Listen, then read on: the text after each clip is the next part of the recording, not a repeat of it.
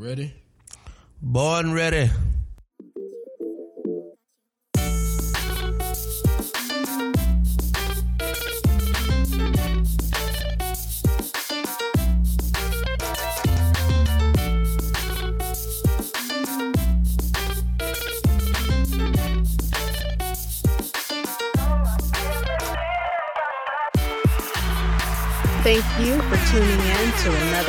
Episode of Where the Party At, your favorite political podcast. I'm your host, Sava Long, and it is such a pleasure to be with you again for another week. We have to start with the biggest local news story of the week, maybe even of the past few months. You know, there's always something going on in DeKalb County politics, and the latest is absolutely bananas. And it's even a little bit of deja vu for folks who've been around for a while. So, if you have a kid in DeKalb County schools, or you might soon have a kid in DeKalb County schools, you want to pay attention to this. What happened? So, last week, the DeKalb County School Board voted to fire the school superintendent. In the words of Joe Biden, this is a big effing deal. So it wasn't just the firing that has folks talking. It's the way the board went about it and the, what they did. So they had a special called meeting on April 26th. That just means that it wasn't on their regular agenda. The board chair changed the time of the meeting, even though she knew that two board members weren't going to be able to attend at the new time. And so then at that meeting, they went into something called executive session and that's usually where you talk about a personnel matter or a legal matter, and you can't have that conversation in a public forum. And so, in that executive session, they voted to fire the superintendent. Then, on April 29th, a couple days later, they had another meeting. Now, this one was with those two board members who weren't at the last one, and they voted to approve an interim superintendent. Now, for DeKalb, for folks keeping track, this is the seventh superintendent in about 10 years. So, what happened for the previous person to be put on the chopping block? Especially the fact that this happened at the end of April and the school year is going to be over in just a few weeks, right? So, we believe what's being reported in the news is the big deal here is about the Druid Hills High School renovation. And y'all, if you've never paid attention to uh, local politics as it relates to school boards, it is the most interesting, uh, the most intense that you can imagine. So earlier this year, Druid High School was on the list of schools to be rehabbed as part of a rehab and modernization uh, project list, but the board ended up taking it off the list, and this turned into a bit of a PR disaster. So even the kids at the school filmed a video showing how badly the school was in need of repair. I mean, it almost seemed like something from an episode of Abbott Elementary. So they showed mold, extensive water damage. There's actual signage that said to stay away from the outlets to avoid risk of electric shock, and this is because of just how bad the water damage was. They showed bathrooms where the sinks were about to literally fall off the wall. Um, it was an absolute mess. And so, over the past week or so, there's been just a lot of political back and forth, and it's gotten a little ugly um, in DeKalb about this. And it just so happens that the State of DeKalb address was scheduled to take place at the same time. And so last week, the CEO of the county, Michael Thurmond, in his State of the County address, acknowledged what was going on, and he had some strong words for the school board. Take a listen. Superintendent, where's Dr. Tinsley? Did I see her? Stand up. She, we worked together when we were at DeKalb County. Stand up. Wonderful lady. But let me tell y'all something. This look and feel a whole lot like that crap I came to in 2010, and it makes no sense.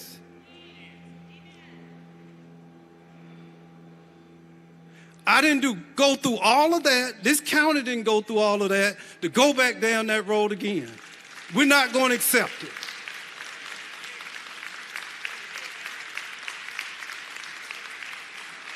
It ain't about the damn. Uh, uh, uh, it ain't about the superintendent. It ain't about the, the, the, school board, it ain't about the school board chair, it's about almost 100,000 children. And I was so angry. We almost lost the DeKalb County School District because of what grown folk were doing on the school board.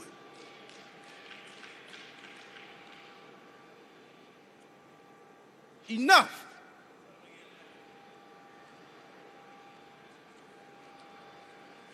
And by the way, I don't know whether it's true, but this is what I, I want you all to help me figure out. The state school superintendent, according to the media, stated that DeKalb County was appropriated $500 million. I don't know whether it's true. In federal COVID money. I don't know whether it's true. If it is true, the next question is can any of that money be used not, not just to fix Druid Hill, but fix all the schools?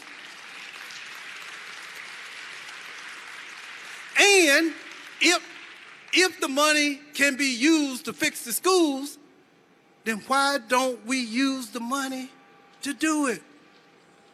I tell my folks all the time in government, you watch bureaucrats and politicians like me. We say we don't have enough money, but it ain't never money, it's never the issue. The issue is do we have the vision? Do we have the innovation? Do we have the commitment? And are we willing to put the people before us? I love y'all. I do. I, I, I know the chair. I know all. I do. I love you. I work for you. There are people who want the destruction of the DeKalb County School District. That's okay. You always gonna have opposition. Just don't us be stupid enough to open up the door and invite them in to take it. That's all I'm saying. So the DeKalb school system budget is two B with a B billion dollars a year. That's a lot of dough. Plus, it sounds like they're going to have an extra half a billion in COVID relief money. This is seriously, this is a ton of money. And so it makes no sense that one school uh, being in need of repair would have this much controversy when there's so much money available. Now, Thurmond wasn't the only one raising hell. The mayors of every city in DeKalb County signed a letter saying that they were ready to quote unquote right the ship. Now, here's the main line from the letter, and I quote The board's actions over the last few days indicate a need for new policies and procedures to address governance of the DeKalb School District. We are ready to work with the DeKalb Legislative Delegation to craft legislation which will protect DeKalb County School District students and educators. Serious changes are needed to prevent the chaos that seems to occur every few years in the DeKalb County School District. That's the main part of the letter. Now, I have to point out that this is all happening in an election year. Two of the school board members are up for reelection, and there's one school board seat that is open because that person is running for the county commission. And then you have the statewide elections as well, right? So, according to the AJC, Georgia School Superintendent Richard Woods asked the state attorney general, that's Chris Carr, to make a determination about whether any laws were broken in this process. Did the board break any laws with the way they went about the firing? Now, initially, they found that no laws were broken, but now they're going to go back and look at it again. And yes, Richard Woods, Chris Carr, they are on the ballot this year. And of course, I don't need to remind you, but DeKalb is a strong blue county. Now, the last time something like this happened was in 2010, and the governor at the time, that was Republican Nathan Deal, he suspended six members of the DeKalb School Board, and he had a bipartisan panel nominate new members. And so those were folks who were not elected, but were nominated and put forth and approved uh, by the governor. Now, you all already know the conversation happening in the Republican Party about school districts and local control and what the schools are teaching and what's happening in the classrooms. Now imagine it gets to the point where Kemp decides to step in and that he feels the need to replace these board members with other folks. I think you can easily see where that could end up. Not good. All right, y'all. Another thing, I've been meaning to talk about this for a couple of weeks now, and it just keeps escaping me. So here we are. Uh, when Andre Dickens won the mayor's race last year, one of the big things he did, as any new mayor or executive would do, is put together what's called a transition committee. Now, these are the folks who help put together a blueprint for the term and help him identify okay, what are the most important, the big things that I need to address? What campaign promises did I make that I need to make sure that I fulfill? So he had a 40 member committee, and that was chaired by two people. One is Sharon Gay. Now, that might be a name that you remember from our Who Runs Atlanta series. Sharon ran for mayor. And then the other person is a guy named Howard Franklin. He is a political consultant and one of the main people who led Andre's campaign. So, this uh, committee studied four key areas, and they are number one, education and youth, two, ethics and procurement integrity, three, neighborhood empowerment, and four, safe streets. And SAFE is an acronym, and that stands for Surge, Arrest, Force, and Empower. So let me highlight some of the recommendations that this transition committee came up with. Under education and youth, two things here. Uh, they said they want to declare 2023 the year of Atlanta's youth and focus on strategic priorities around uplifting the city's kids. The second one was to create a centralized, high quality, one stop shop for all early learning centers. So that's after school and summer programs, plus internships, jobs, apprenticeships, college, and technical college information. So basically, you can go to one location, one site, and literally from birth to uh, college, you have all the information you need on what to do to get that particular education. The other one, uh, ethics. So, ethics and procurement integrity. The big thing around this one was supporting maximum transparency and pay to play restrictions in procurement. And if you're not familiar with pay to play, that just means that, oh, I give you money and then in return I get the city contract or I get this particular benefit that the other person who did not give you money they get. Uh, the third uh, topic here was neighborhood empowerment, and from what I've been hearing, they're really going to do a lot around this. Uh, but two things they mention promoting eviction mitigation policies through coordination and policy change at the county and state levels. I'm really curious to see what that ends up being like. Uh, Georgia is one state that does not have what's called tenants' rights. Uh, so there are there is no law that says you have to treat a tenant's property in this particular way if you are evicting them. Uh, and the other part of neighborhood empowerment developing an office of neighborhoods. Um, again, this is the one that I think they're going to be doing a lot of work around because in Atlanta we have something called the NPU or Neighborhood Planning Unit System. All right, and then the last thing to round this out for safe streets, two big things here develop place based crime prevention strategies in quote unquote crime hotspots. Uh, and then another one, improving emergency response times. So you can read the entire report. I'm just giving you the highlights. The full report is about 40 pages, so they go in much greater detail on each of these recommendations. Uh, I would say one of the themes that I noticed throughout this is a focus on youth and a focus on education. And that makes sense to me if you think about what does the future of the city look like? You have to prioritize youth and education. Okay, next on the list. Now, there's a saying or phrase in politics, uh, something known as the Friday Night Massacre. This is usually when uh, the president or some other executive in elected office makes a big decision and fires a lot of people or drops like some major, major news. And so uh, Mayor Andre Dickens actually did this on a Monday instead. Uh, if you're listening to us on Tuesday, launch day, he did this yesterday. He announced uh, that he's replacing four members of the Atlanta Housing Board.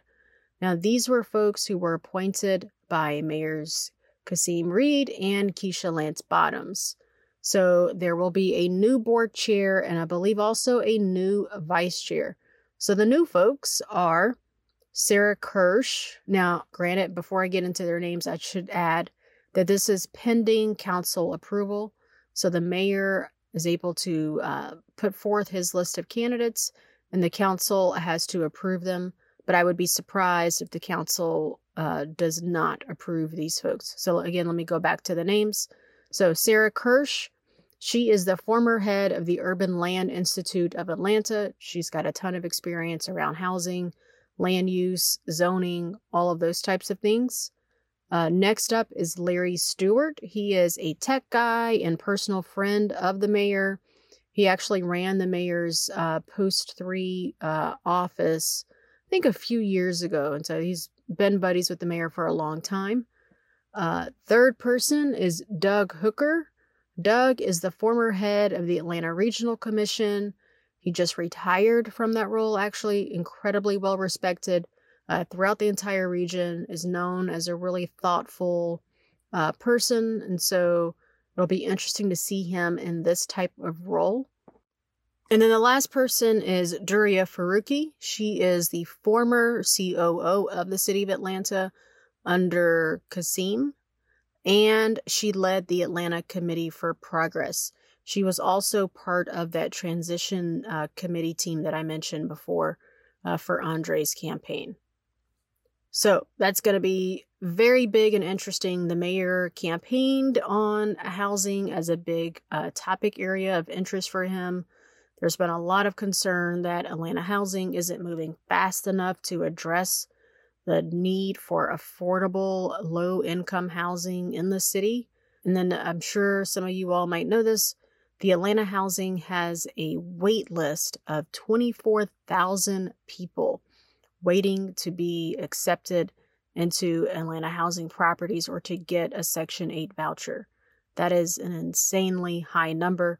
And that wait list has been on hold, just paused for years now. So if they had actually continued that list and kept a running tally throughout the pandemic, there's no telling how high that number would be. All right, now let me transition into another uh, big story. This is a cool one. This is like some good news. I'm happy to talk about this one. All right, any Yang Gang folks out there will like this story. So, according to the website for In Her Hands, a guaranteed income initiative focused on putting a solution to financial security directly in the hands of Women in Georgia is launching and it's starting in the Old Fourth Ward.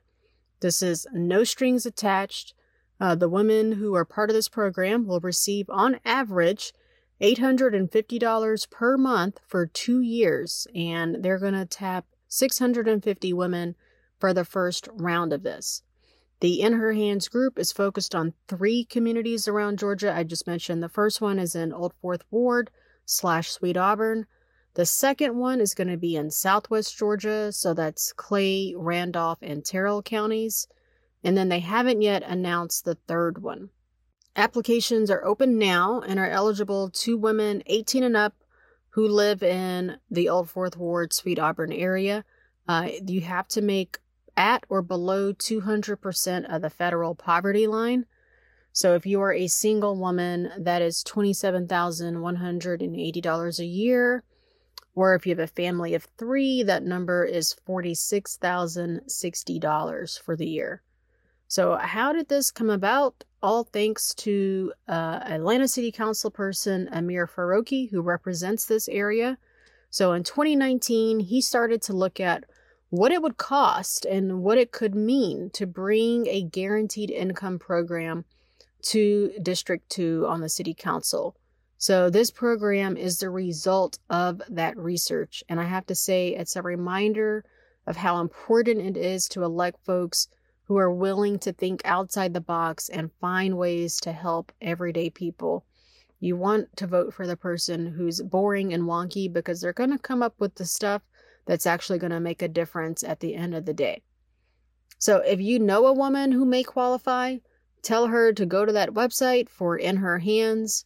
The application uh, is due by May 15th.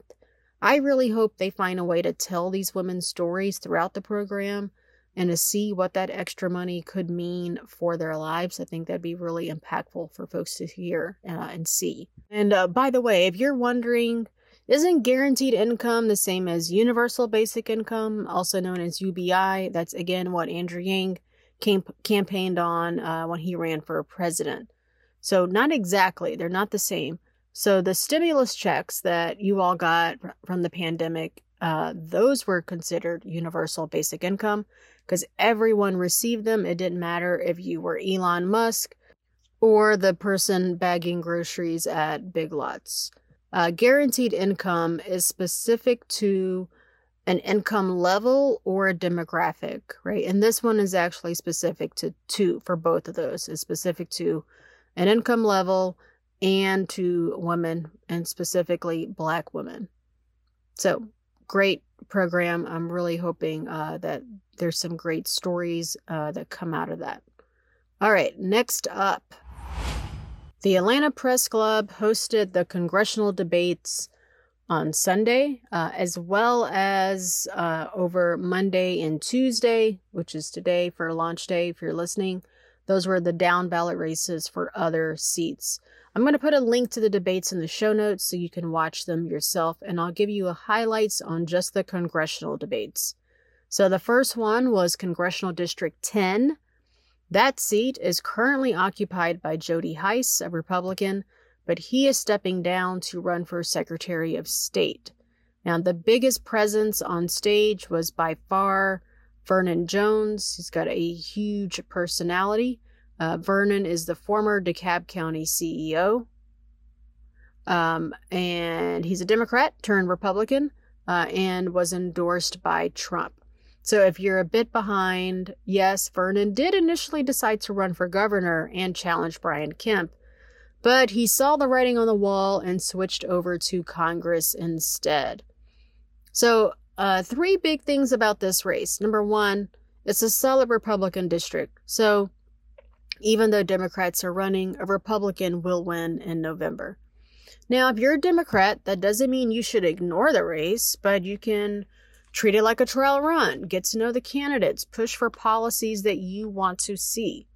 Um, so, the second thing about this race a number of the GOP candidates have signed a pledge to support term limits.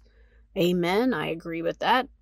Uh, and then the third thing I would say is the most memorable quote uh, from this debate was this. This was from one of the GOP candidates. The time for compromise the time for bipartisanship is over.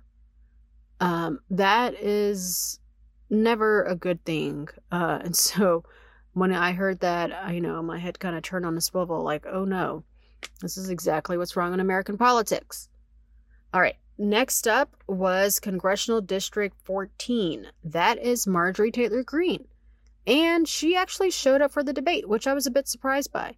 Uh, the candidates were asked if they believe Biden won the election. Two of those candidates, including Greene, explicitly stated that Biden lost the election. No surprise there, uh, but I was happy to hear a couple of the candidates push back and say the GOP needs to move away from the big lie.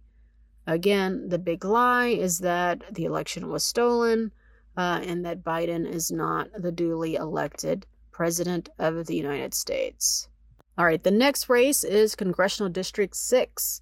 Now, this seat is currently held by Democrat Lucy McBath. It was redrawn to be a safe Republican seat, so instead, McBath decided to run in Congressional District 7, which I'll talk about in just a couple minutes. So, some highlights from this race uh, Congressional District 6. This is the Republican debate. One of the candidates, uh, she's a former teacher, she said that if elected, she would work to dismantle the U.S. Department of Education. Strange. Um, another is running for a second time. He got really close in the last election. Uh, and then I'd also want to highlight there is a black woman running in the primary. You don't see a lot of black women uh, running as a Republican in Georgia. She just so happens to be the mom- mother of uh, Josh Smith. You might remember him. He used to play for the Hawks. And then there's an Asian guy also running for this seat. Uh, he is from South Korea. And again, just like in the previous uh, congressional district debate, some of the candidates in this seat also said the 2020 election was stolen. So this is becoming a central theme throughout the Republican Party. The last one I'll mention here is Congressional District 7. This was a Democratic primary debate, and I would say it was probably the most intense of all of them, actually. So it was Lucy McBath, who I mentioned before, Carolyn Bourdeaux, she is the incumbent, and Donna McLeod, a state rep who represents the Gwinnett area. Uh, Donna McLeod is of Jamaican origin. So it got into a little bit of a match about who is most qualified uh, because only two, or excuse me, only Donna technically lives in the district uh, because they redrew the, the congressional districts. And so there's some conversation that Carolyn is not in the district, and then we know that Lucy is not in the district. And so Carolyn's said, you know, she was upset and is like, Lucy, you are abandoning your district six to challenge me to keep a seat in Congress. Um, I think there's some merit to that. And Lucy probably said, well, it's easier to take on another Democrat than to try to win a district that has been drawn to be more Republican. So, again, you can check out the show notes, uh, the other debates. So, Republican and Democratic debates for Secretary of State, Insurance Commissioner, state superintendent, lieutenant governor, and then Senate. On the Senate one, that's just a Republican debate because Warnock does not have a challenger. Uh, there were two big debates that did not happen, and there was a bit of um, folks were upset about it, I should say. Uh, so, Congressional District Two, that was that would have been a Republican debate um, for folks who were challenging Democratic incumbent Sanford Bishop.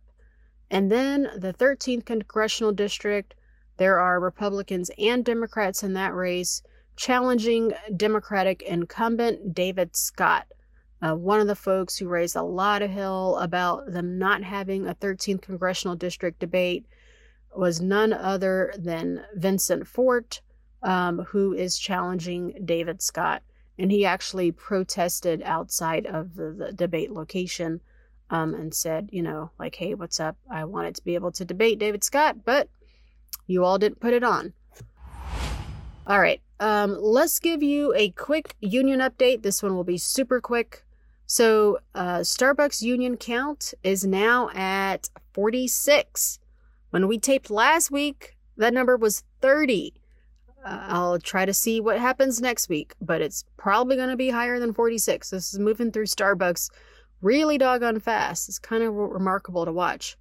Uh, one other big union update this story just broke as I'm taping. Uh, the Wall Street Journal just reported that the other Amazon warehouse in Staten Island voted to not join the Amazon union. So, according to the National Labor Relations Board, 62% of workers uh, who cast valid ballots from the location LDJ5 voted to not form a union. So this this is such a big deal because the other Amazon warehouse in Staten Island did vote to unionize, and this one, which is in the same neighborhood, basically uh, voted to not join the union. So very big deal, and I'm sure Amazon is very happy about that. I'm curious to see why they decided not to vote, uh, decided not to form the union, uh, especially given just how much energy and conversation there was about the um, warehouse that decided to join the union. All right, now let's move on to party poopers and party starters. But first, let me give you an update on last week's party pooper. What's rule number one? Party? No, not party. No, it's not party.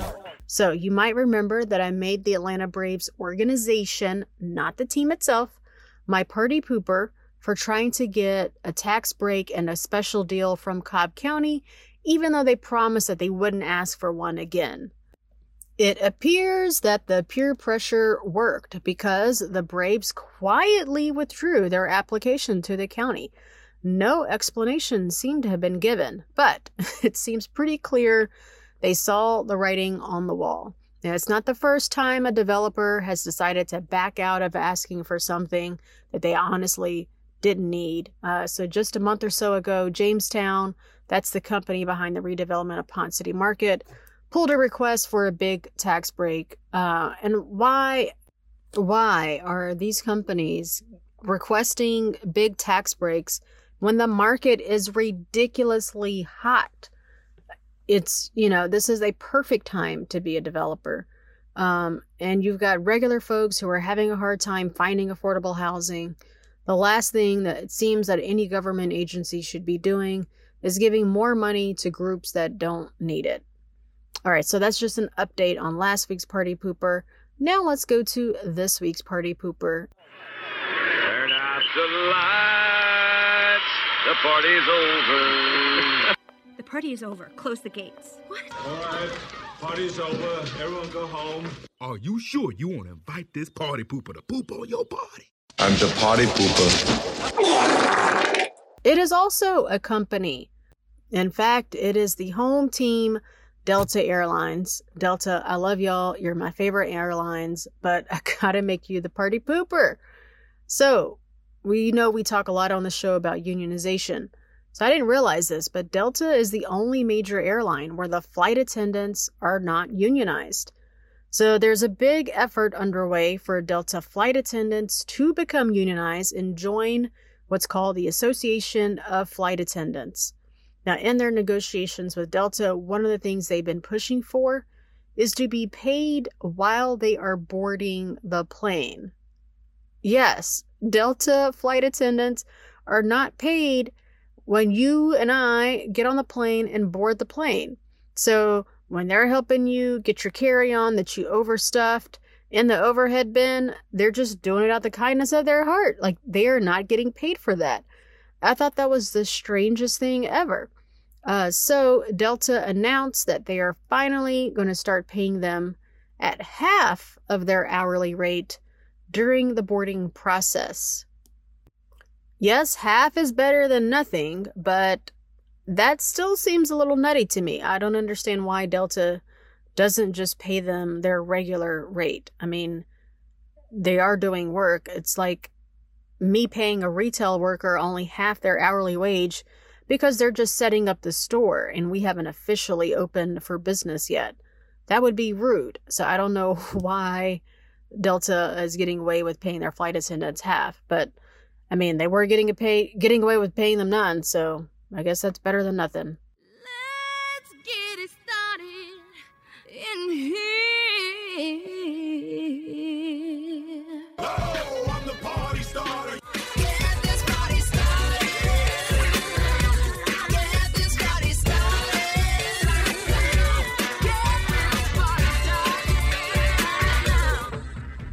What's rule number one?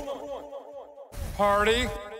All right, I was racking my brain trying to find a party starter, and then I decided, you know what? I'm just going to take a point of personal privilege and make this week's party starter the hashtag ATL budget crew. So, my organization, Atlanta Civic Circle, plus capital B Atlanta, which is a black newsroom, Canopy Atlanta, which is a community oriented news outlet, and Axios Atlanta. These are all media outlets. Uh, we are all partnering with the Center for Civic Innovation to help educate the public about the city budget. Now, when you think budgets, you might think boring. I get it. And that's why we are all working together to help you understand the city budget and learn how you could influence what's in the budget. So, last week, the article in the series came from Capital B. This week will be from Atlanta Civic Circle, and then next week will be from Canopy Atlanta. You probably know the saying uh, where you spend your money is what you prioritize and care about. And so that's the big question about the city budget. So the draft budget was introduced Monday, and the final budget will be approved around June 27th or so. Uh, and for Atlanta, the new fiscal year starts July 1.